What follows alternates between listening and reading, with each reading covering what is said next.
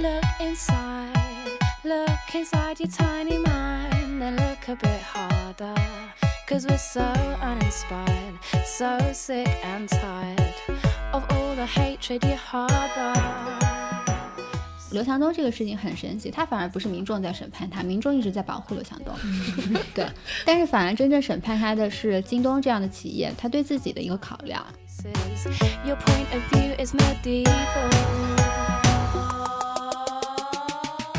就是并不是说你挑逗对方，对方给回应了，这个就不是性骚扰。就是你只要挑逗了对方，哪怕对方给你了回应，或者是不给你回应，你只要有挑逗，这个都算性骚扰。在职场上，如果你一定要就是跟你的同事、下属发生关系的话，那你就离开这个公司。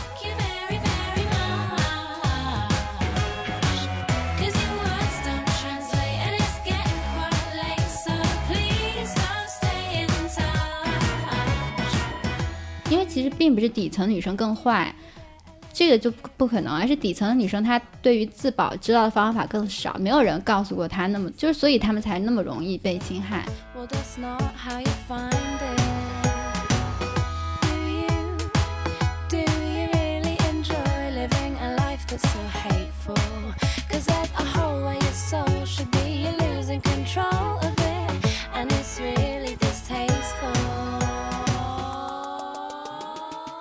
不管是 Me Too 的去中心，还是哪怕他曾经被打压过，但他没有办法被持续打压，他不太可能被持续打压，因为你哪怕捉一个人，捉两个人，你也没有办法拦住下一个要站出来的人，因为大家其实没有一个组织，大家只是说这个东西唤起来我有共情，我就要把我自己的经历说出来。其实 Me Too 它最简单的一个机催生的一个机制就是这个机制，就是共情。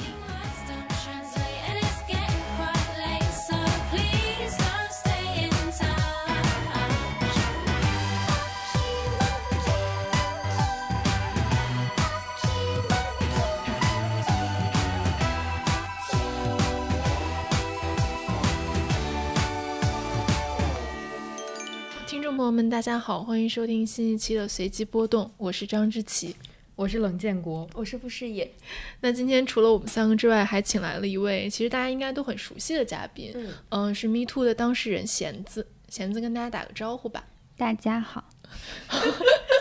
嗯，我们今天请弦子来，其实是想聊一下最近有一系列，呃，就是跟 Me Too 相关的一些事件、一些案件，然后有一些是过去的案子有了新的进展，有一些是呃最近新发生的案子，然后。嗯、我们想请贤子来聊一下其中的法律以及社会运动的一些议题吧。嗯，而且我那天看就是 Me Too 的盘点，其实 Me Too 也过去了两年多。就如果我们是以二零一八年一月的那个，就是应该是北航舞的北航北航 sorry 小 人家是北航的陈小武，北舞的陈小航。对，就如果以这个事件为开端的话，其实也是有两年多的进程了。然后我们嗯也可以请弦子来，就是以一个亲历者的角度来看一下这两年，这这两年过去了，有一些什么样的变化。对的，对的，嗯因为最近我们也就是看了弦子的微博，但是一直也有关注你的微博了。就是然后你在微博里面就讲说，呃，有一个李依依案，它最近应该是进行了一审宣判。然后你说这个案子是让你和很多人都意识到校园 Me Too 的开始，所以我觉得我们不如先从这个开始聊一下。好。嗯李一案就这个应该大家都了解吧？就是那个女孩子，她在就是她她是在举报了那个她的班主任，就是她的老嗯师性骚扰，就是猥亵她之后，然后是在就是她跟她的爸爸在就是在维权，就是想要一个道歉，想要一个处分的这个过程当中，遭到很多挫折，包括她的心理状态。也因此变得很差差，然后最后就选择了只嗯，就在所有人面前跳楼这样一个事情。嗯是因为麦烧有很明确的跟我讲说，他是因为这个案子才关注到就是校园性骚扰。Me Too 一开始是从高校开始的，然后后来就扩大到更多的范围，然后可能一直到就是我就是麦烧关注到我的这个事情，然后一直到朱军这个。但是也是因为李一案让我去看了房思琪这个小说，这个我记得比较清楚。就那个很难讲，就那个时候我没有意识到这个是 Me Too，就是因为好像李一案这个时候大家也没有很明确的说这个是 Me Too，、它更像是一个个案，然后在之后开始。一个女孩子，就是她没有了自己的生命，就是就是这是她可以付出的最大的一个代价了，也是一个性侵的案件可能发生的一个最严重的一个后果。就对，然后包括还有陶崇元的案子，就是武武汉理工大学陶崇元的案子，这样自杀的案子，就是在 Me Too 当中会让你感到最无法接受的。嗯，因为包括如果是其他的案子，不管你司法是正在进行中还是没有在进行，但起码受害者他会有一个嗯好转的一个可能，嗯只要你生活在持续下去。但是像李一跟陶崇元这样的案子，就是当他的生命已经离开了之后，就你在做什么，其实是一个，嗯，对他本人来讲，其实是于事无补了，基本上就是只是留给他的家人跟关注者一个比较大的一个伤痛。这样聊这个案子，就是他最后被判有期徒刑两年，这个肯定是轻判，就是在我看来，嗯同时，因为猥亵的话，它还有一个发生在场所，其实可以从重的，就是如果你发生在公共场合，就包括像校园这样的地方，判强制猥亵的话，其实他是应该从重判的。那为什么就是吴某这个案子他只判了两年？我觉得它涉及到 Me Too 很多案子一个核心，就是很多 Me Too 的案子，比如说包括像我这样的案子，然后最近两港的两港这个就是四川这个两港的案子，它涉及到一个比较敏感的一个地方，就是他前期是有寻求司法救济的，就是在他的事情被所有人关注之前，但是司法并没有给他一个救济。就像离一的这个案子，就是很明显就是没有人，就是公安一直以各种各样的原因，他不认离一的这个精神状态，是因为那个被猥亵这个事情，哪怕北京这边有很权威的医生，就是愿意给出这个逻辑链，但是当地警方他不采，就是检方。他为什么检方不提起公诉？就是在媒体介入之前，检检方不提起公诉，然后警察不处理，就是因为他们不认这个医院提出来的，就是当事人去找医院开出来的这个，就是认定他的精神状态是跟嗯猥亵有关，就他们不认这个，所以他们就不提起公诉。就包括像两港的这个案子，他最近也是发现这个人之前被拘留过，但他又给放出来了，然后他再继续做老师。然后包括像朱军的这个案子，也是我在四年前报过案，但是其实是无疾而终的一个状态，就是他莫名其妙的就结案了。那这个这样的案子当中，其实面他面对的一个难处就是，当他再再次被媒体关注的时候，其实像当时就是不对他进行司法救济的公检法机关会觉得自己遭到了压力，就是你要哦求公检法机关去驳斥自己之前的决定，其实是一个很难的事情。嗯就相当于在强迫他们承认自己做错了。就在巨大的媒体压力下，这个事情不是不可能的，但是它还是会有影响。就是包括之前有一个很有名的董珊珊案，就是她被她的丈夫给杀掉了，但是没有按照虐待罪，她最后没有按照那个就是杀人罪去处理，而是按照就是虐待还是家暴这样去处理，就导致那个人被判了很久。然后我的律师也跟我说说。这是因为董珊珊在之前多次报警，就如果你要证明这个人有罪的话，这个人有重罪的话，你无法解释之前为什么社会机关没有进入，就是公检法机关没有介入到这个个案当中。就是他其实很难在一个完全公正或者说完全没有外部压力的情况下，就是再次进行对这个人的审判。我觉得其实是有一个这样的原因。嗯，这个就涉及之前知琪在准备这一期节目的时候探讨那个问题，就是不是 Me Too 一定要等待一个法律判决的结果，就是这个法律的结果对于整个运动来说到底有什么意义？因为它可能就是。就是因为之所以有这个运动，运动就是因为很多问题司法系统是没法解决的，所以才 push 很多人站出来要讲自己的遭遇，然后获得更大范围的这个支持和同情。我不知道弦子可不可以从你自己的这个经历来聊一下这个问题，就是你是比如说最开始报警了，但这个案子最后无疾而终，然后又是怎么选择在这个公众领域发声，然后最后现在其实又是进入一个法律解决的这样一个流程当中。我觉得 Me Too 就是它最后大家的诉求，它可能还是一个是从社会层面，大家可以正确的意意识到性侵意味着什么，然后还有一个就是还是从司法，就是大家的努力还是这个，而且我觉得 Me Too 还是有成效的，因为就是像民法典修法的时候，把那个性骚扰放到了那个条目条目里面，这是第一次。然后今天就有一个原仲做的那个刘某的那个案子，是就是相当于 Me Too 第一个赢的案子，也是中国第一个以性骚扰为就是以性骚扰案由起诉然后赢赢了的案子。嗯，这个好像是我我们刚刚看到这个被列为了，就是被最高检列为了一九年的十大影响力诉讼，这其实是一个好的消息。这也是就是有关性骚扰的案子第一次被最高检像以这样的力度去推广这个事情，这样看其实是一个好的消息。但是我觉得可能就是刘某那个案子有它的特殊之处，就是他有自己承认这个嘛，就是他有在聊天记录里面承认这个，但是其实也有他性骚扰的其他的女性，因为没有这样很直接的证据。就刘某其实身上不止这一个案子，就他因为各种各样的社会原因，包括公检法体系里面的一些原因，其实对于很多 Me Too 的当事人来讲，你追求这个司法的一个结果。其实是很难的一个事情，我是觉得这个要求它不应该落到个体的角度上，它还是一个共同努力的一个东西。因为你是如果整个社会不产生共识，就包括强奸文化这个东西，如果公检法他们那些男性警官的那个想法里面，他们自己有这个强奸受到强奸文化这个影响，他们对受害者有一个完美受害者的要求，那这样的话，你猥亵或者是性骚扰啊什么的，就是你这样进行去维权，其实对于受害个人来讲，其实非常难的。还是需要一个社会整体、社会整体的一个努力。我觉得可能对于我自己来讲，去打这个官司的意义，嗯，可能在于做一个历史记录吧。就是我还是相信女性在，嗯，性侵维权这个当中会有抵达胜利的那一天。就是可能在有一天，你会更快的去获得救济，得到一个公正的对待。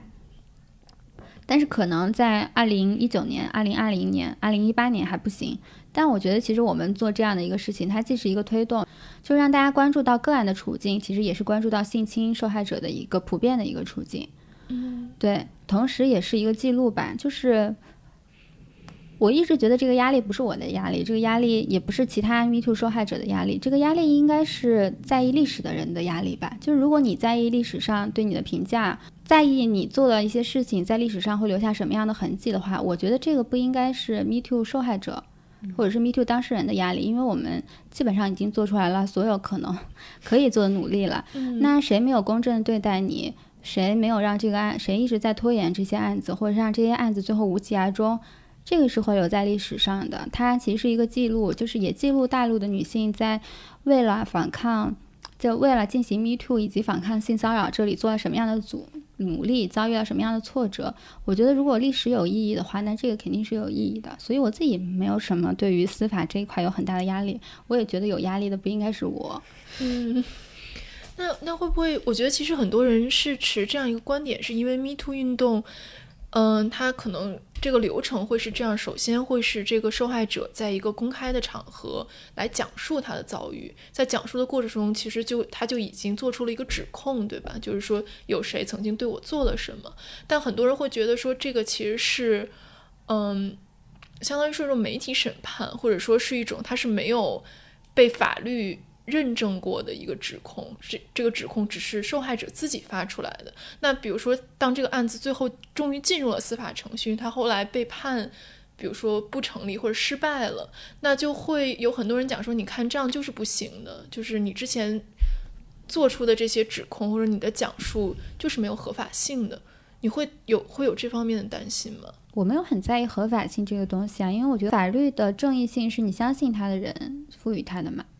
就它并就是这个判决结果，它并不是天然就是正义的，它还是取决于你愿不愿意去相信它。因为其实，在我们国家，名誉权这个东西它本身就很复杂，因为。总体来讲，我们的法律是不保护言论自由的，所以它最后构成了一个后果，就是因为它不保护个人的言论自由，所以个人必须要为自己做的事情去举自己说了什么话去举证。为什么美国的法律它不会让文就是你指控文恩斯坦，文恩斯坦没有办法告你，是因为如果文恩斯坦要告你的话，他必须得证明你在那时那刻说出那句话的时候你是有主观恶意的。这个是美国对于受害就是对于言论把控这一块的法律。也就是说，如果你觉得自己受到了伤害，你要想办法。法去证明别人是真的故意为了伤害你才去做这个，而在中国，因为我们本身不太支持言论自由，就或者是说我们的法律里面不会明确的提到公民具有言论自由，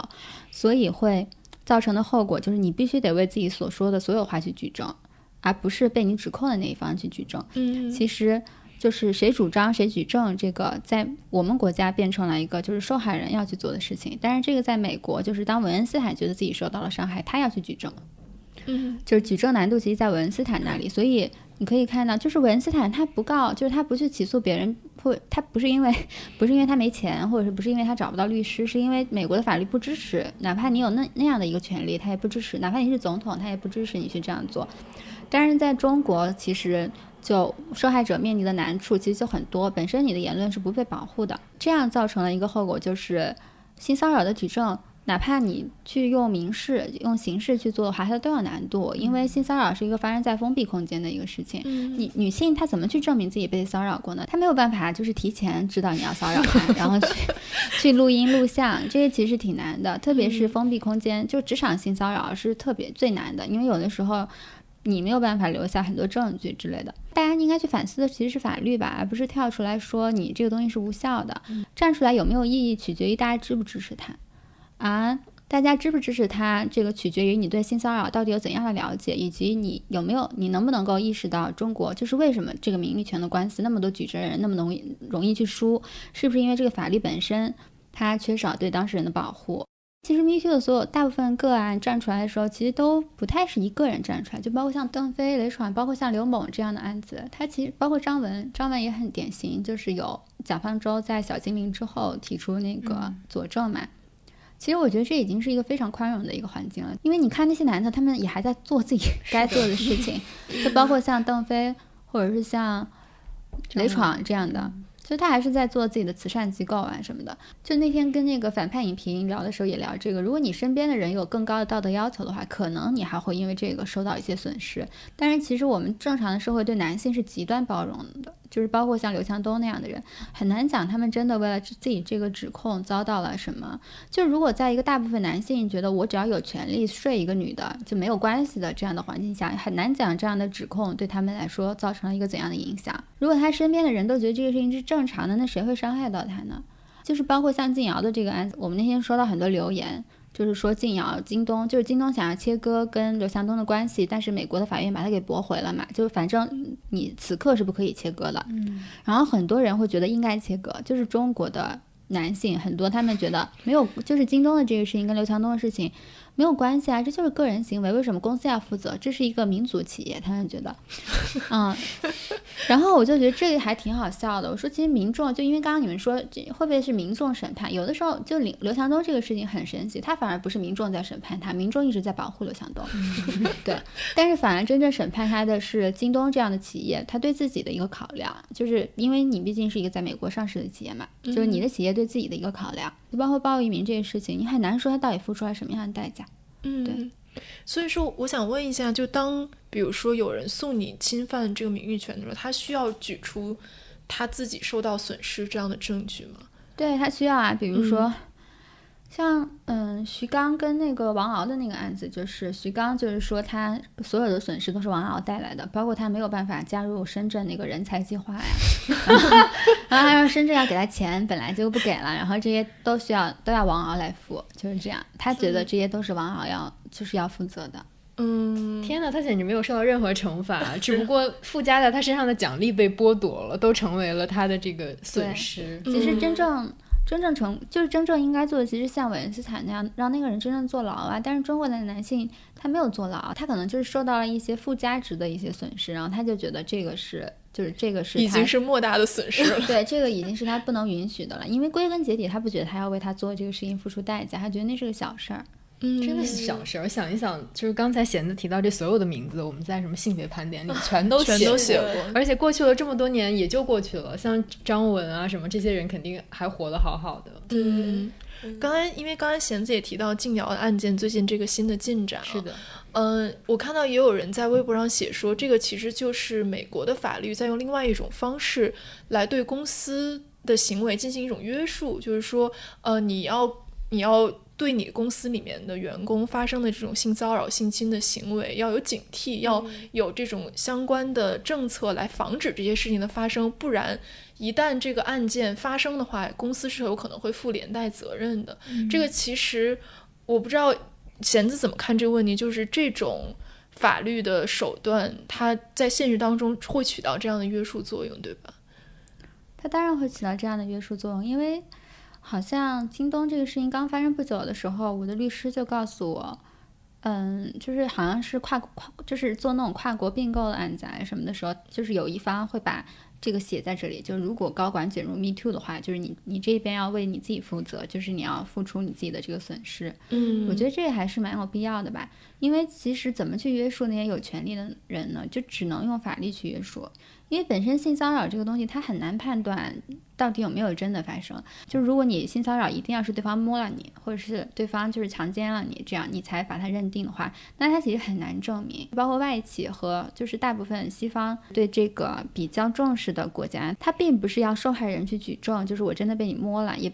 而且有一个很奇怪的，就是我们这边对于性骚扰的要求，还是要证明自己不自愿，这个好难呀。因为你如果对方是你的上级的话，你很难当时就去反对他，你你的表现一定是自愿的。嗯就是他找你约会啊，他找你吃个饭，私下要要找你吃个晚餐什么的，或者是要约你出去看个电影什么的，你很难拒绝。然后所有的这些你不拒绝他，就会变成了性骚扰发生之后，他觉得你是自愿的证据。因为嗯警察的调查其实也很粗暴，就是说你自愿嘛，不能讲粗暴吧？因为比如说，如果这个东西涉及到刑事的话，刑事案件的认定其实就是它必须得是很严格的，不然它确实很容易造成一些就是在其他的方面会造成冤案什么的，他没有办法轻易的去认定一个人杀人之类的嘛。但是那这样做的话，所有人都在保护司法的正义或者司法的就是公正性啊，或者是刑事案件它的准确性之类的。那谁在保护女性呢？在我们这里，就不管你是去执法部门什么，他就是一直在判断当事人是不是自愿的。但是你在一个上下级的环境下，其实还蛮难说你自己是不自愿的。那你怎么怎么去判断这个呢？就是比如说，包括很多外企，它的处理方式就是你只要越就是逾越那个规矩了，你就是性骚扰。你只要对他发出了要求，就是我请你晚上吃饭的这个，你就是性骚扰了。其实你要单独，比如说老师，我要一个女学生单独的跟我待在办公室里面，还把那个门关上，这就是不，这就是可以被举报的行为。所以我们怎么去判断？就是并不是说你挑逗对方，对方给回应了，这个就不是性骚扰。就是你只要挑逗了对方，哪怕对方给你了回应，或者是不给你回应，你只要有挑逗，这个都算性骚扰。在职场上，如果你一定要就是跟你的同事、下属发生关系的话，那你就离开这个公司，或者是就是包括像麦当劳之前那个副总，就是他跟下属谈了恋爱之后，他就离开了麦当劳嘛，麦当劳就把他解雇了，相当于，我觉得。这个一定是要公司去做的呀，就是公司是诞生等级制度的那个地方，特别是像京东这样的公司，它有那么严苛的一个上下级制度。刘强东就是这个公司的一个代表，但是其实你你的企业还是靠所有普通人去支持你，才能够成为这样的一个企业嘛。但是如果你在这个企业里面，你去人为的，包括像高校也是，你人为的给了老师那么大的权利，给了上级那么大的权利，但是你又不去加以限制他的话，那其实就是我觉得还是其实就是你的问题，或者说我们为什么要去支持你，为什么要去信任你，就是企业。企业一定是要对公众负责的嘛？我觉得这个责任其实也体现在这个地方。这个要求很难吗？你你一年拿了那么多年薪了，你就一定要去挑挑逗你的女下属吗？我觉得，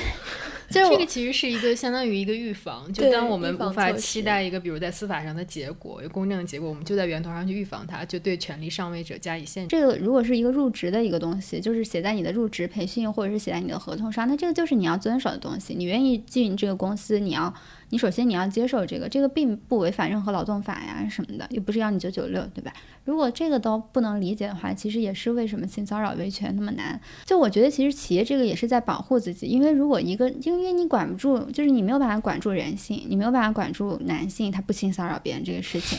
我觉得这个很，就或者是说上级不能这么讲，上级不性骚扰下级这个事情，这个很难管，但是其实是对企业的一个保护。因为如果这个事情发生之后，你能够很快的去跟这个人切割的话，他反而不会伤害你的企业。嗯但是如果企业没有办法很快的去跟这个人切割的话，当这个人他不管是做性骚扰还是做贪污受贿之类这样的坏事儿，他最后一定会用企业的权利去保护自己。企业因为没有办法切割，没有办法承受切割的损失，企业可能也会。不得不被迫的这么去做。如果反而是企业，它把这个变成了一个很约定俗成或者是一个明令禁止的一个东西，这样任何人他被 me too 了，你都可以迅速去跟他切割。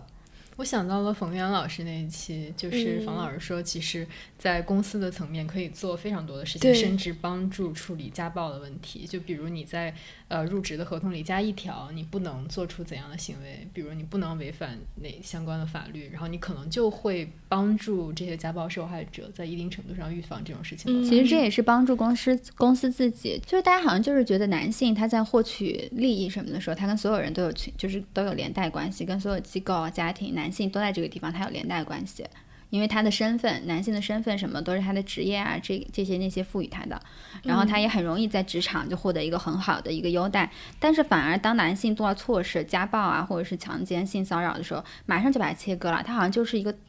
野人一样，就是没有 没有跟社会发生关系的一个人，就是所有的对，就其实就不应该这个样，就是你不可能让他享受了那么多好处，但是对他的道德什么一点要求都没有。嗯就其实如果社会层面上，如果社会层面上一个老师性骚扰了，我们要去问责那个学校；如果一个企业要就是出现了家暴或者是嗯性骚扰或者是这样的情况的话，我们要去问责那个企业，你们为什么？你们之前难道不知道这个事情？你们为什么要去纵容他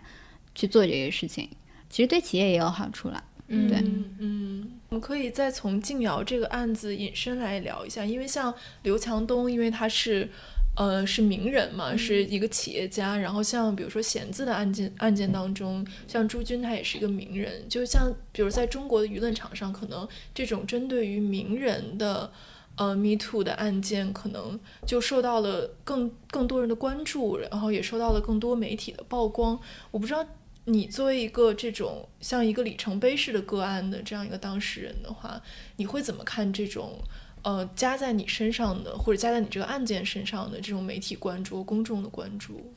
我也不觉得这个是里程碑式的案件了，可能就是因为对方比较有名嘛。嗯就如果你是一个很有名气的人的话，你反而在 Me Too 里面其实比较难全身而退。就为什么朱朱军会他很快就会被央视就切割掉了？因为其实大家对演就是对央视主持人的道德要求是非常高的，不是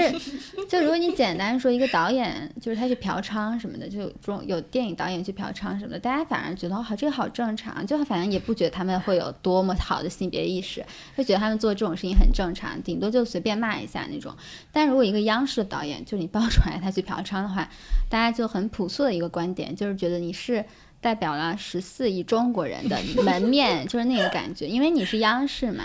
所以其实他们不是对道德要求高，对他们公众形象要求是非常高的。所以嗯朱军这样的人反而很容易受到公众形象打击，就他这一块可能是相对来讲顺利的一个东西，因为他在央视不是一个有权利的人，他是一个被推到台前的一个人。那我如果不选你当台前，也是一个很正常的事情。虽然 Me Too 的案子里面其实有挺多名人，嗯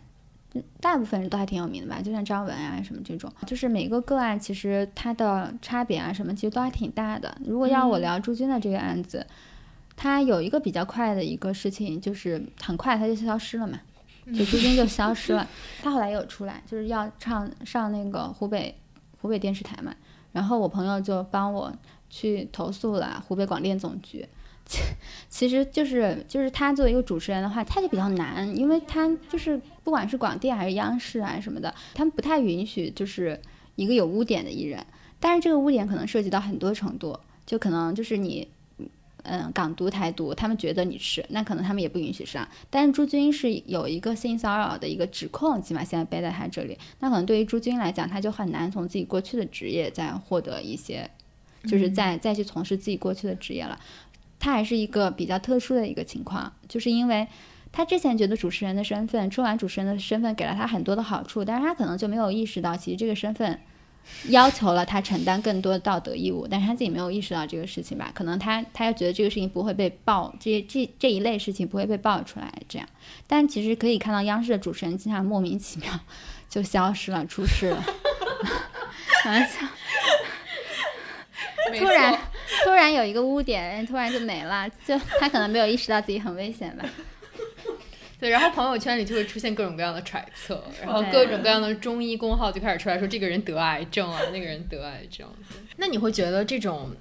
比如涉及名人的案例占用了过多的公众资源，虽然好像大家的注意力似乎都在探讨 Me Too，然后大家已经被带上了这样一个探讨性别意识的路路径上，但其实并没有根本性的改变大家对这件事情的关注，因为还有更多的性骚扰、性侵的案件，其实得不到相应的关注，得不到相应的帮助。其实我觉得这是一个慢慢改变的过程，就不太不好这样讲。因为其实包括我们从鲍玉明的案子，大家看为什么就是我们不会对星星去施加一个完美受害者的一个讨论，这其实离不开女权主义者，就是包括我们大家在静瑶的这个案子的时候，我们去发起了 tag，、我也不是完美受害者，我们去写这样的文章，然后我们在大陆、在美国。去做这样的，就包括在美国可以上上街，然后然后就是大家去做这样的活动，就是其实是一个很有影响力的个案，它其实就是如果就是你把握好这个案子的话，它其实是对一个公众的一个讨论是一个非常大的一个好事儿。就是，但是其实有影响力的个案，大部分时候会给受害者带来一个更大的负担。因为比如说我父母那个时候，就是他们特别喜欢用百度，然后百度天天都在推那种百家号嘛，就是百家号是很容易推，包括今日头条，就是大家就瞎写。因为微博其实还好，因为微博相对来讲是一个。就是比较女权主义者还比较占上风的一个地方，但是当时就是包括像静瑶的那个案子，他关注度大，但是你很难想象他对当事人的那个压力到底有多大。因为 Me Too 其实一开始是依靠当事人有多出名，你的这个案子就有多少关注。就是张文、邓飞、雷闯，然后刘某，他其实是一个递进的，就是他不断递进的一个 一个东西。当然，朱晶那个案子出来之后，直接禁令就下来了嘛。是的，对他，但是这个这也不是我的问题，不是我要那个禁令的，对吧？就是我没有浪费对这些重大事情的讨论，所以我们可以也可以看到，就是现在最近四川就爆出来好几起校园的性骚扰，他是普通人，但是大家还是会对这样的案件投以巨大的热情。他就是如果你简单的看，比如说微博转发量什么的话，他可能会大于 Me Too 一开始的一些个案。嗯就他引起的讨论，就是我觉得这个路是闯出来的，就是包括一开始所有人也不知道 Me Too 的个案怎么做，是一开始比如说像北航啊或者是这样的案子，其实不太知道有没有空间在微博上面去做这个事情。然后就是如果警察过来找你了之后，志愿者什么一开始他就很容易，其实很容易受到打击什么的，但是可能就是慢慢的、慢慢的，所有的这些事件多了之后，这个路其实是闯出来的。包括大家发现，在微博上面发声有用，发声了之后再去联系媒体，然后联系媒体之后再去找律，虽然还是很困难，因为资源非常的少。就是包括你去找律师，然后你去走司法程序，不管是实际操作层面，你怎么去做一个个案，就包括因为我们后来也会去做上财那样的个案，然后也包括舆论层面，他怎么去认识性侵什么的。我觉得这还比较奇迹的一个事情，就是反正大家没有再去浪费所有的关注度，就把这些关注度会转转化成一个良性的一个讨论，嗯就是不断去科普性骚扰、性侵它到底是怎么样的，存在什么样的问题，当事人会受到什么样的压力、什么样的折磨。我觉得大部分时候这个讨论是好的，就是总的来看，它当然会有一些其他的声音，比如说有的人会觉得受害者一定是脆弱的，有的人就觉得受害者就是正常人，把他当一个正常人对待。或者是说像就是像李阳的 Kitty 的这个案子，Kitty 说原谅了李阳，很多女权者她她觉得不接受这个东西，嗯她会有这样的声音，但是其实我觉得总体来说，大家还是没有浪费这些个案的这些关注啊、讨论什么的。但是我觉得中国的 Me Too 其实是去中心化的，因为如果你太中心化，你就会被打，就是如果你太集中注意力，你就会被打打压，所以你不得不变成一个去中心化的一个运动。就中国的 Me Too，我觉得还是很明显的，其实是一个去中心化的，因为个案不断的在出来，不断的在出来，这样。但是我觉得总体来讲，就是大的吸引力，就是引起了好的社会讨论，然后也让大家去关注，不再因为你的身份什么的，而是而是意识到，比如说我们为什么这么关注四川的这几个案子，是因为我们意识到高就是初中、高中。包括高校的性性骚扰是非常严重的，是需要大家去关注，然后才去关注，也不是因为我知道你这个老师是谁。像星星的这个案子，大家不去讨论鲍玉明在抛，就鲍玉明也会跟刘强东那样出来泼脏水什么的，但是大家就会很明确的知道你是在压榨这个女性，你把这个女性当做你自己的性资源，你再这样去对待她。其实我觉得这样都是好，就是都是之前的讨论积累出来的一个结果。嗯，其实我们一八年的时候，曾经一度对中国的 Me Too 很不乐观，尤其是在弦子的事情发生之后。就弦子的事情发生，我们虽然也叫它一个里程碑，但更多是一个转折点，就是从高校迷途到公益圈迷途到职场迷途然后到弦子朱军案这里，其实就开始往下走了，因为这个声音不允许再被发出来了，所以我们有一度其实是非常的呃不乐观，然后非常的 失望。然后，但是我们后来也看到，包括静瑶案出来之后，还有后面的许多，比如上彩这种，我们还在努力的去发声。然后，虽然前前一段时间在美国韦恩斯坦的案件得到了一个呃不错的结果，然后相对之下我们这边非常惨淡，但也能看到，就从弦子的微博也能看到，他已经从了一从一个自己单独发生的一个受害者，变成了一个信息站，就是非常多的案件都在你都在讨论它，都在关注它，并且通过你的这个渠道让更多人知道它，这来关注这件事情，所以我觉得。你能跟我们谈谈这个感受吗？就当你从一个个体的发声者变成一个女权运动者，或者说是 Me Too 运动的这样一个倡导者的时候，你个人的感受和观察有什么不一样吗？我觉得 Me Too 它没有办法被完全压制的一个原因，但是我们的那个案子很奇怪，就刘强东不是刘强东是我，就是对朱军的那个案子，在朱军起诉我之后，其实媒体报道就放开了，因为。因为那那次我还见王志安，就他也踩过我。然后王志安那次就是说，朱茵起诉我其实是个好事儿，因为起诉了就是他主动起诉我，起诉我之后，其实那就不是一个。公权力就是可以压制的事情，它变成一个像娱乐案件一样的事情了。就是娱乐圈一个人起诉了一个指控他的人，就是因为这个事情发生了之后，你就没有办法禁止媒体报道了。就是起码我可以报道朱军起诉，我也可以报道当事人的回应啊。就是你做了这个事情，媒体是肯定会报道的。只是说之前他可以报，比如说之前他可以封禁我，把那个锤子便签那个长图给封禁，但反而朱军他这一招帮助了一下我们，就是可以持续的发生。对，而且上峰他不会觉得这个事情是还是我在搞事，朱军在搞事。就朱军在起诉我，不是我起诉他，不是我在继续搞这个事情，是他先起诉我。上面的人他不太知道，我当时也在起诉朱军，因为有我们是在检，就是在法院递交那些文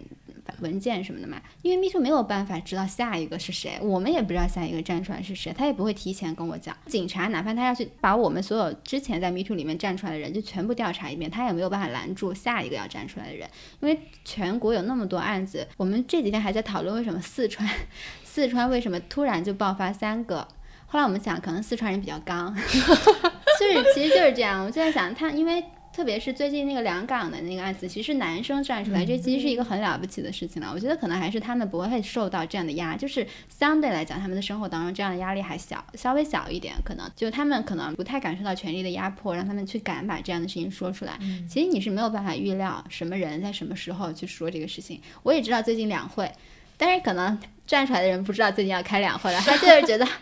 那个鲍玉明的事情刺激了他，他要把这个说出来。他觉得大家都在关注性侵，那我也要把我的经历说出来。特别是鲍玉明这个涉及到对小孩的性侵，嗯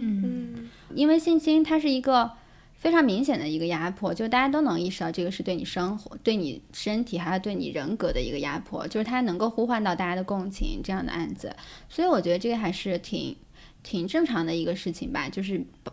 不管是 Me Too 的去中心，还是哪怕他曾经被打压过，但还没有办法被持续打压，他不太可能被持续打压，因为你哪怕捉一个人，捉两个人。你也没有办法拦住下一个要站出来的人，因为大家其实没有一个组织，大家只是说这个东西唤起来我的共情，我就要把我自己的经历说出来。其实 Me Too 它最简单的一个机催生的一个机制就是这个机制，就是共情。就我自己做这些案子，我就我有一个好处，就是可能别人没有的一个好处，就是我很容易获得当事人的信任。就是可能有的志愿者什么，他没有办法很快的去获得当事人的信任，但是很多时候当事人会很容易去信任我。这个可能对于我来讲是一个我自己做当事人的身份赋予我的一个便利。就比如说像两港的这个事情，也是记者他希望获得当事人的联系方式，然后我一问当事人，其实就是我我一去微博私信，他们都会回我，因为他们其实信任我，他们觉得你你也做过这个事情，而且我也没从来没有站出来骂过任何一个当事人，就是向我求助的人。就我就很值值得相信那种，我也不会暴露他们的隐私。这样，可能还有一个好处就是你很能理解对方的处境，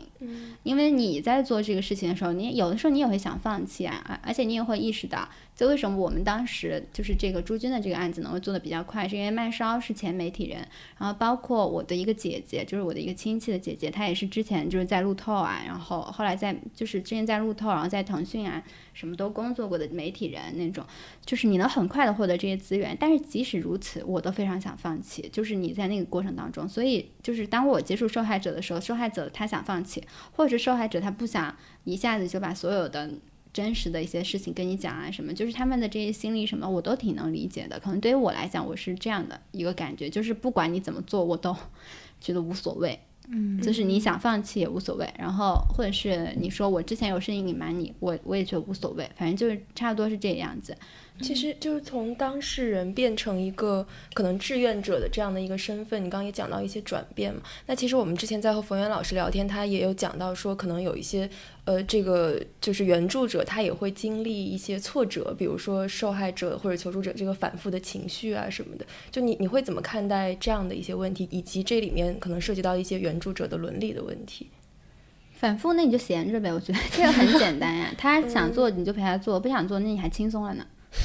这就很简单，不想做那我就这几天我就没事儿了呀，我就可以去做我自己的事儿了呀。我觉得这就是一个很正常的事情吧。嗯，那可能比如说过去在像李阳的妻子这个事情当中，其实也有很多，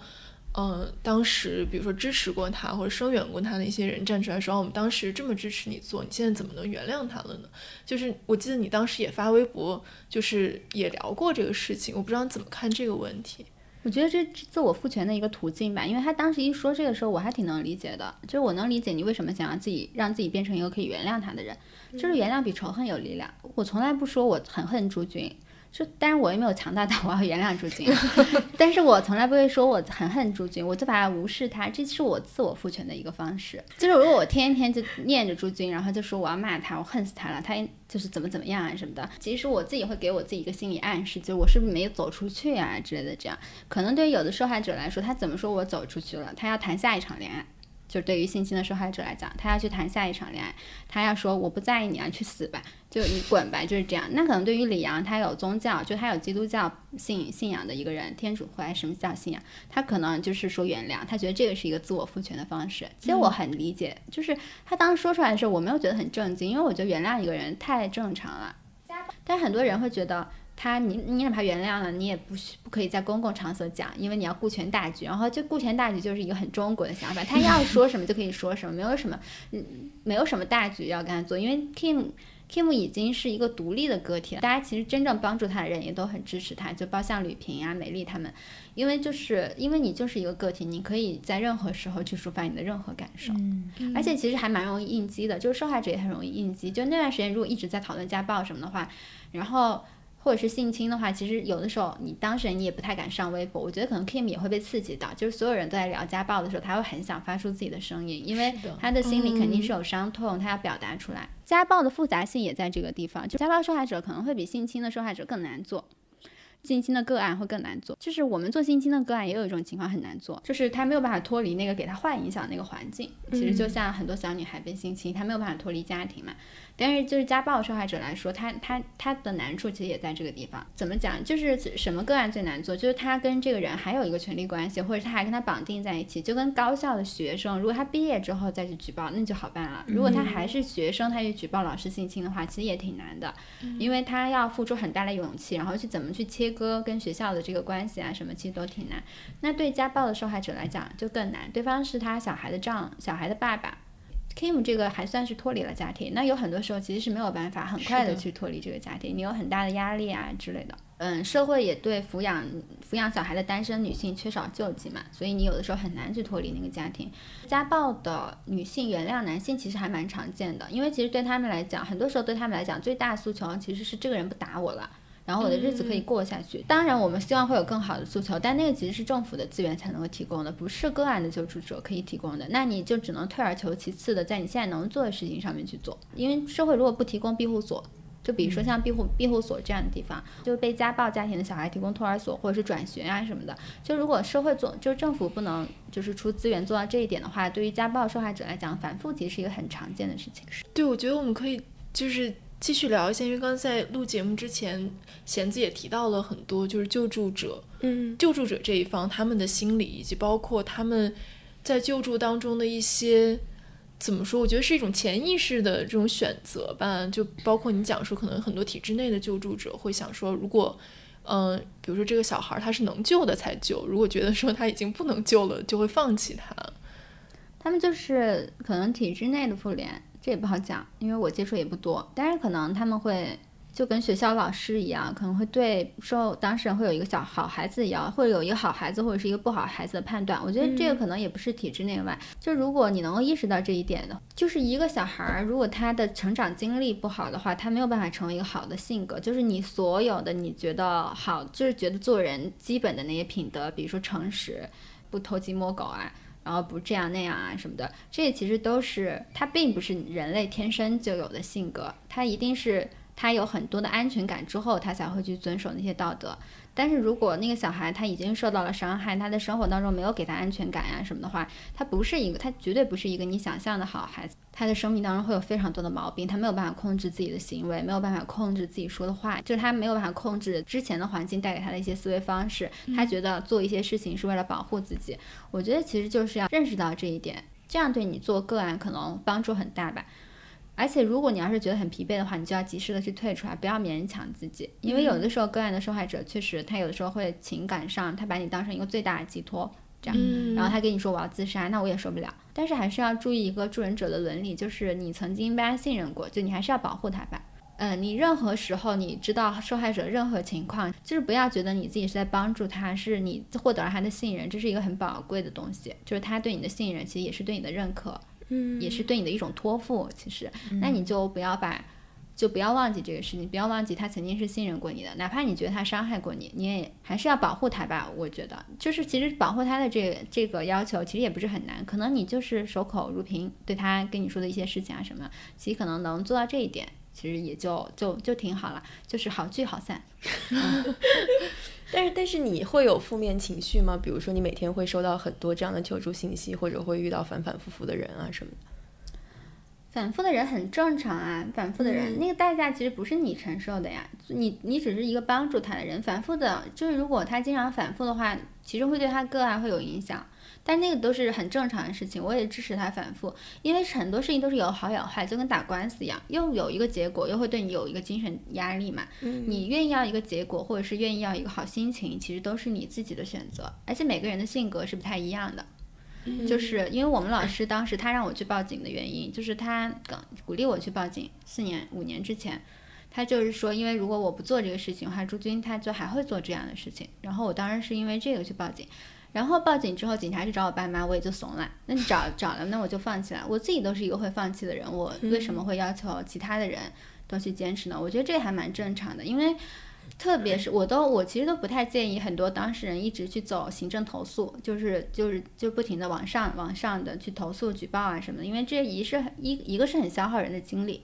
另外一个是有危险，就是有一些风险。对，其实我很多时候都都是你怎么舒服就怎么来，不要要求他。而且我觉得没有什么放弃对你没有什么很大的负担吧。如果他要一直走这个事情，助人者的负担才比较大吧。就是，就如果他一直去打官司，一直去打官司的话，我也不会觉得有负担了。但是你就要一直去做这个事情。但是如果他是放弃的话，那他之后其实只要你只要就是跟他有一个朋友一样的相处，其实就可以了。如果他们看到我在微博上被人骂了，有的时候还鼓励一下我，会发微信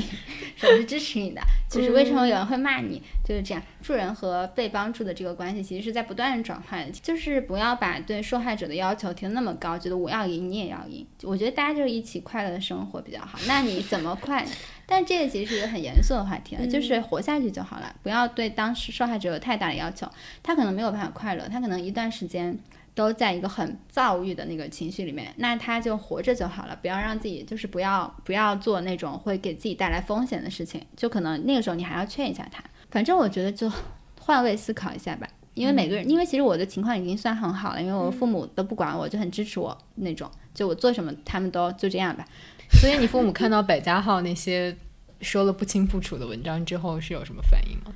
我就跟他们说，那都是为了点击量才写的嘛。对，我就说那都是假的呀。然后我爸我妈有的时候会跟我说说，天呐，我过不下去了。就那个时候，我说你不要情感绑架我。我说你过不下去不是我给你带来的，朱军给你带来的，又不是我。你跟我说什么？你给朱军就是，反正我，但我父母总体来讲也是。他四年前就不找过了，就是就是见多识广了，我父母也是啊，所以我后面也老警察刚找他们的时候，他们是会我爸还跟他们一起吃饭呢，啊，就是还给他们递烟那种，就是怕他们回来把我给捉了那种。哎，那个时候就是要证明我们家小孩是个好小孩，我们家庭不会去贪朱军的钱，不是为了钱去搞他什么的，就是那种。后来警察也会因为别的事情去武汉找我爸妈，然后我爸他们还好，我觉得。就已经很佛了吧，就这样吧，还能怎样呢？有一次他们去找我，然后我妈妈就很着急，我说这是一种他们想要分裂我们这个家庭的一种方法。问题非常清楚。你的话术也很厉害。对我说，我们这个时候要团结起来，然后然后我妈就不会再这样，就要团结嘛。我觉得就是之前在像刘强东这个案子当中，我们最开始也有很多人讨论说，嗯，静瑶之所以她能够，比如说首先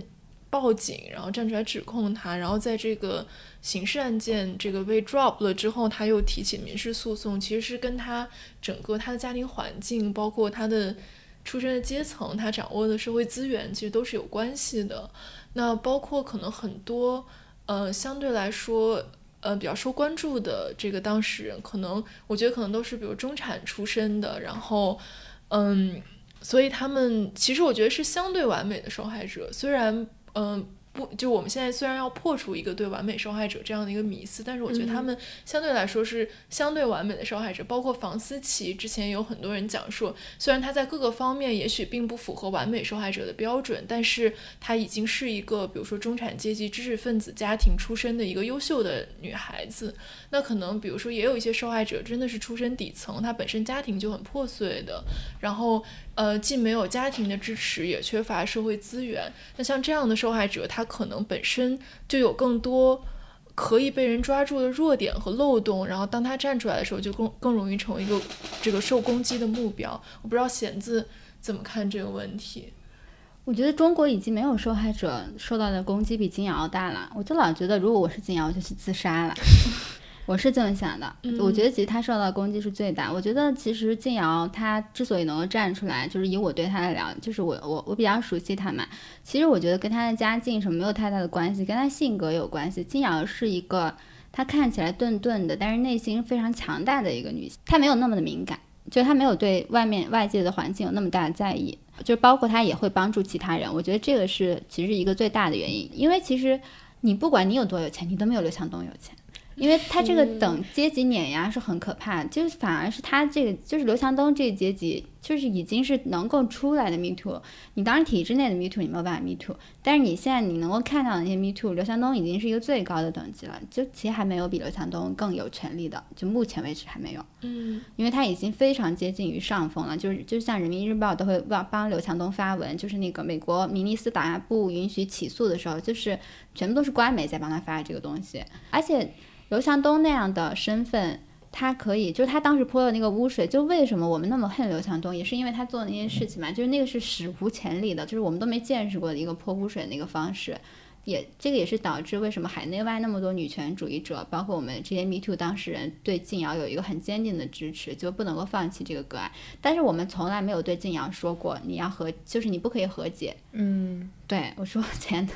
就是我也不知道有多少钱了，但就是说没从来没有跟他讲过不可以和解，你累了你就和解嘛。但是静瑶没有这样做，原因其实跟他的家庭啊什么其实也没有一个太大的关系。一个是他在经历了这些之后，他可以意识到，就是他唤醒了他的一些女权的意识。还有一个就是他的性格其实是一个，他看起来刘强东会觉得他很好欺负，觉得他不谙世事那种。但是其实静瑶是一个非常坚韧的一个人，就是嗯，也是一个很典型的一个女孩子，就是她的坚韧是表现在里面的。她外表看起来是一个温和的，甚至是有一点迟钝的人，但是其实内心是一个非常就是有韧性的一个女孩子。嗯，我觉得这个还挺重要的。但是其实你们刚刚说的那个，就是穷的女孩子，公众都不一定很容易被影响，但是有可能最早接触到这些女孩子的人其实是记者、媒体，嗯，然后嗯，助人、志愿者，然后律师，其实是这样的一些人，包括警察、警方。其实我觉得最多的可能是警方吧，就是为什么我当时也没有被捉，也是因为那个，就是他们没有觉得我是在诽谤，其实他们也是会去调查一下你啦，就是看你家里条件是怎么样的，你有没有必要去诽谤朱军，就是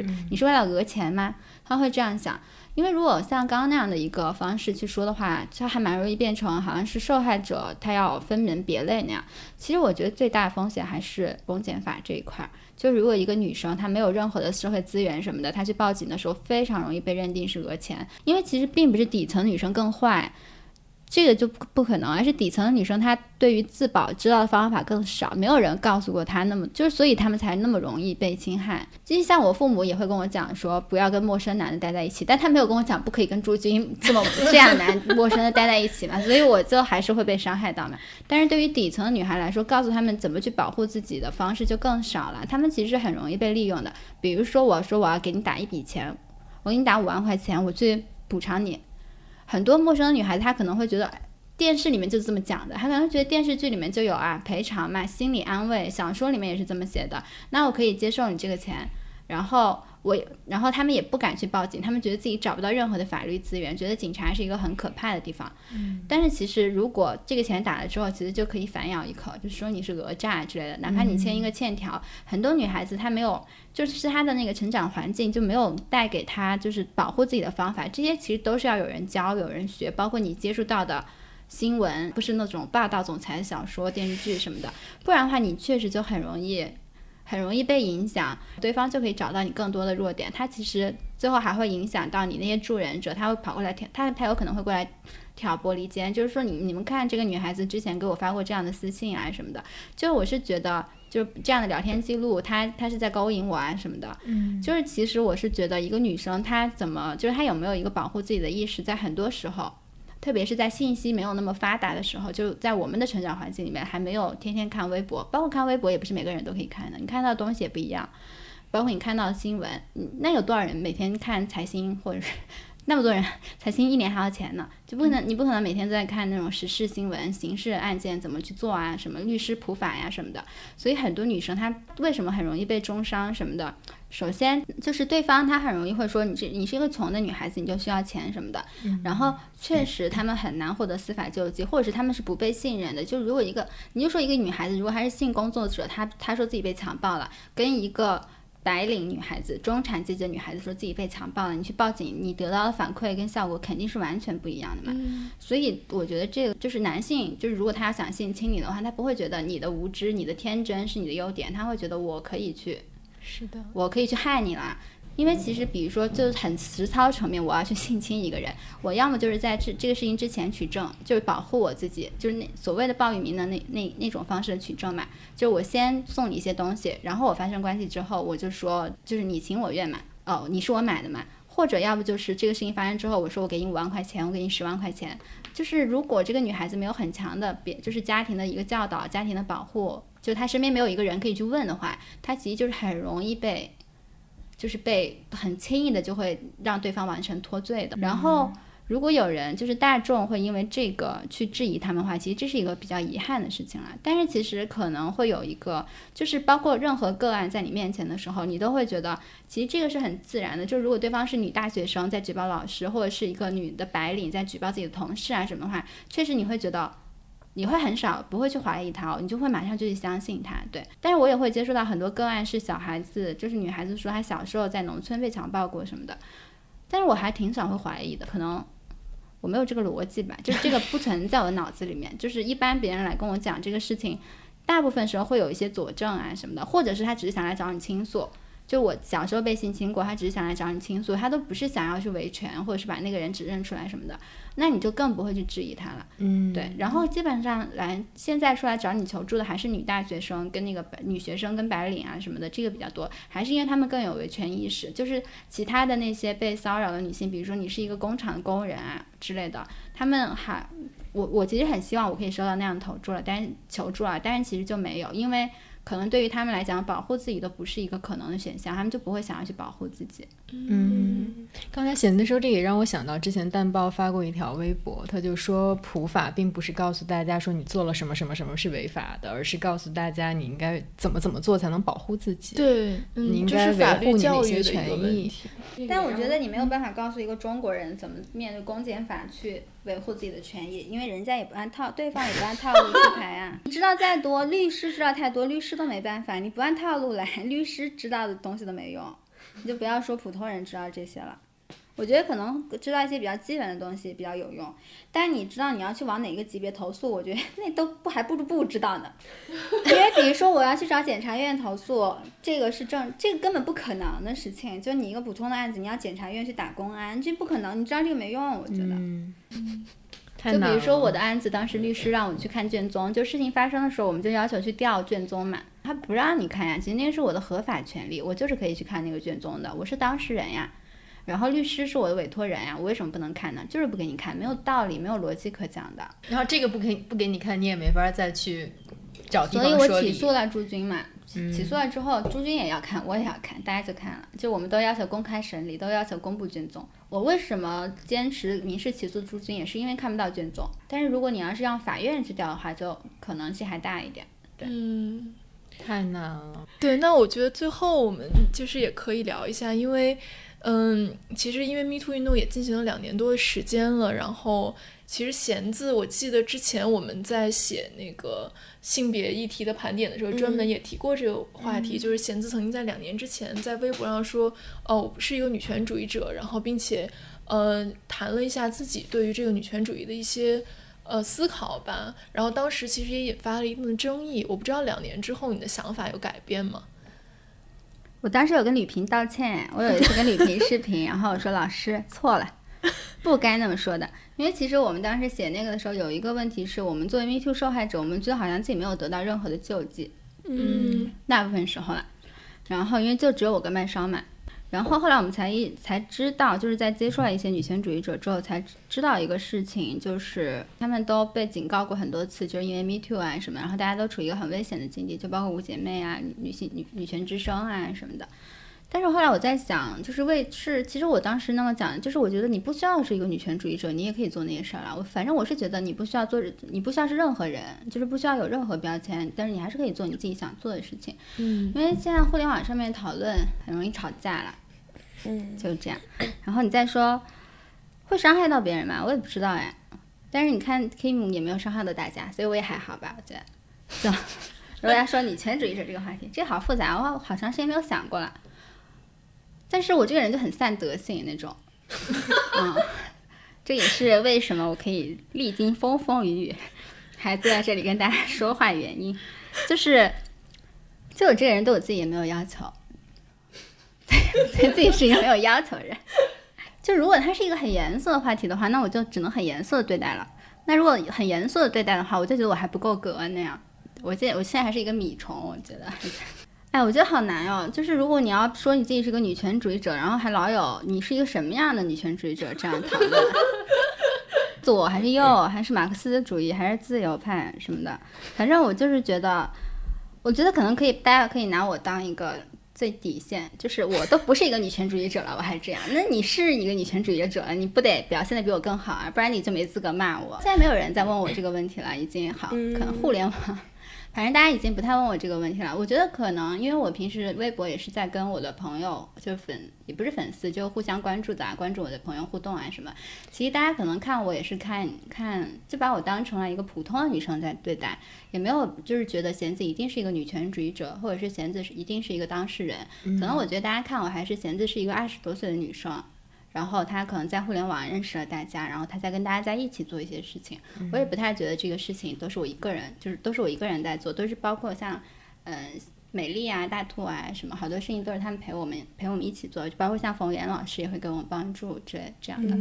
就是可能我还是希望大家可以看我就变成一个跟所有女生是一样，就是所有同龄的女生都是一样的一个二十多岁的一个女孩子，也不管我之前经历过什么，或者是没有经历过什么，我有一个什么样的政治身份，妈呀，然后有或者是我怎么去认识我自己。就还是看我在表达一些事情，或者是我在做一些事情，然后跟大家在一起做这个事情。我觉得可能这个对于我来讲是一个比较轻松的一个状态。那我觉得这其实就也是一个身份政治或者标签的问题。就前一段时间大家不都在讨论什么可能割席不割席啊，或者说一个对一个阵营内部，可能女权主义者阵营内部也会有，比如说同性，你是同性恋女权主义者还是异性恋女权主义者？就是我觉得可能我反正是不割席的，就别割我就行了。我觉 得我都是在被人割，我没有割任何人的心。反正你不骂到我头上来，我就是不会再说你。但有的话就是不割席，我现在就觉得，就比如说你骂婚驴、骂驴，然后骂顶，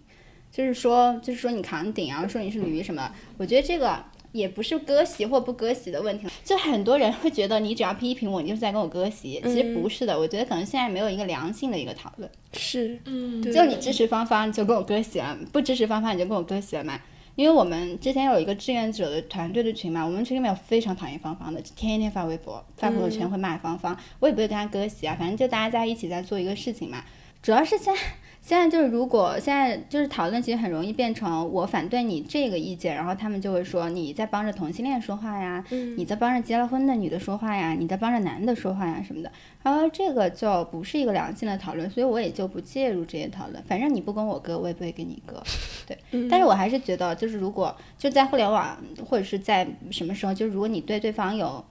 建议什么的话，就是还是要提出来，就是你可以提出来才是一个好的环境。不管因为你是我的朋友，还是你那边人多，我怕你啊什么的，就是还是你要有一个自己的表达啦。虽然还是会给你造成一个很大的心理压力啊什么的，但是你不说话就都给别人说了，所以有的时候还是要说一些话的。对，嗯嗯，但是我没有关于什么男性女权主义者讨论什么的，我在我眼里没有他们，一直就没有。所以我那天看你们都在讨论男性女权主义者。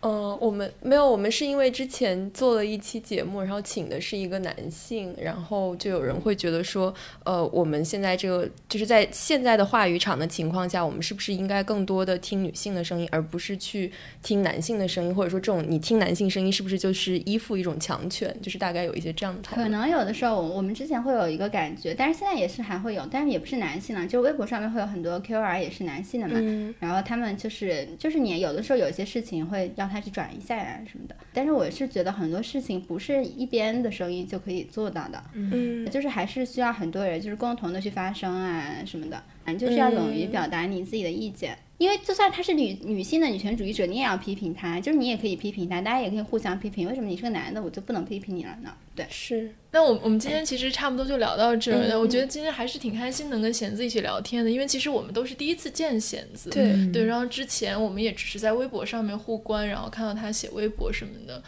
嗯，我觉得见到他之后，呃，我觉得还是很喜欢他，就是他整个人的性格状态什么的，真的 chill。对对对，非常的 chill。然后就很散德性。我觉得是一个很酷的女生，嗯对。然后其实见到她之后，也能理解说为什么她这么多年可以呃帮助自己维权，帮助其他人维权。其实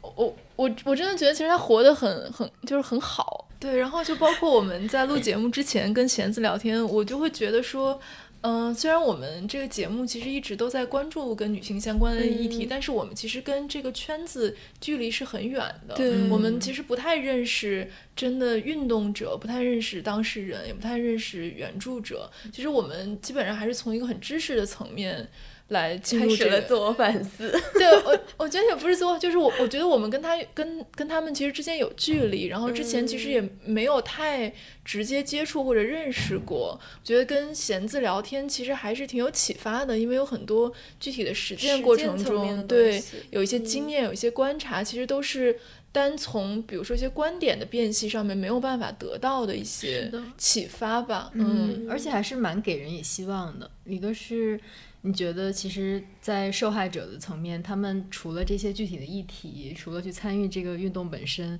他们还是在生活，他们生活还是在继续，并而且生活的挺开心的。并且不应该给自己可能也不是每一个都很开心，所以我跟大家说，不要把老观察，把我当做一个 Me Too，就是观察对象。嗯，因为我们我就是每个 Me Too 的受害者的情况啊什么，其实还是不太一样，就是你没有办法给一个统一的答案。就包括之前那次跟波米聊，他说 Me Too 的受害者，他说为什么那个爆炸新闻。那三个女性没有成为朋友，说 Me Too，还有受害者在微博上骂我呢。当时我们对骂呀，就 就是就是大家都，但是这个也不影响我们对于 Me Too 这个事情的支持啊。我觉得做个案其实还蛮有意思的，就是你可以认识到很多不是书本上可以教你的一些东西，还是真实的那个情况，就是他的一些感受，就包括一个女性她会被男性影响到一个什么样的程度啊什么的，其实这些都还。就是对你自己生活是一个认知，嗯。就把这个当成一个，就包括我自己的官司什么的，就我也跟其他朋友讲，把这个当成一个实验去做，反正。这对我我也是，我我就一直在说，我把我自己的这个官司当成实验了，就是成功就是一个成功的实验，如果失败了，反正也不是我的锅，对，反正我这边是没有什么问题，就坚信自己是没有错的，就是在这个 就是在这个官司上面就是这样吧，嗯，而且从一个更大的层面看，我们也可以知道，中国的 Me Too 并没有完全的熄灭，就是这种星星点点的火光还是我觉得 Me Too 很火啊，太火太火了吧？对，我我觉得不是熄灭了，只是说可能通过跟弦子聊天，我们也知道他有很多进展，其实可能是在一个远距离的观察当中有点观察不到的。就是我觉得我会觉得说，虽然一直有受害者在站出来，但是好像并没有太多实质性的进展。但我觉得跟弦子聊天，其实还是能看到说有一些有一些进展在发生，嗯或者说这些进展是不能够用，比如说法规有没有出台，就是一些更加切实的东西来衡量的。对实际上，从一个局内人的视角，我觉得就是对于他们来说，其实这个运动还是很兴旺、很红火、很有希望的。不单是这个吧，我觉得其实这次就是疫情结束之后，为什么会有那么多女性被伤害的事情站出来，嗯。也是因为，比如说因为疫情的时候，我们看到很多在前一线都是护士，嗯。就我觉得很多事情都是，大家都是互相影响，就不单是 Me Too，Me Too 可能它更集中于表在表现在被性侵这一块儿，嗯。但是可能就是大家的女性意识或者是女权意识都在提高。其实我是觉得疫情是一个很直接的刺激，就是反驳了所有大家觉得女女的不行的那种观点，女的很行啊，就这么行了，就比比男的还要行的感觉。对，然后就这样，其实也会给大家一个，就是破除了一些男权就是骗你们的一些话了，就是说你们女生就是被在被我们保护啊什么的。这次也可以看出来，两港的事情也是好几个小女生，包括也有一个在国外的学长了，但是他们在站出来保护他们的那些被伤害的那些学长。就我觉得，其实这一次就是那么多女性勇于在社交网络上面去为报新，就是去为星星去发言什么的，也是因为疫情，其实也有一个关系，就是让大家看到了那么多女性的力量。这样也会给，这也是一个给女孩自我赋权的一个方式了。反正我觉得这个是有关系的。就是为什么疫情结束之后，这些性骚扰的案件是一个爆发性的一个增长，就是起码，就是起码破除了一个我们必须要被男性保护的一个神话，然后让我们站出来，就是可以自己保护自己。我觉得这个还是蛮重要的。嗯好，那我们今天的节目差不多就到这里，非常感谢弦子嗯，来跟我们一起聊天，然后非常开心。对，谢谢大家收听，就这样啦，拜拜拜拜 Where are we? What the hell is going on?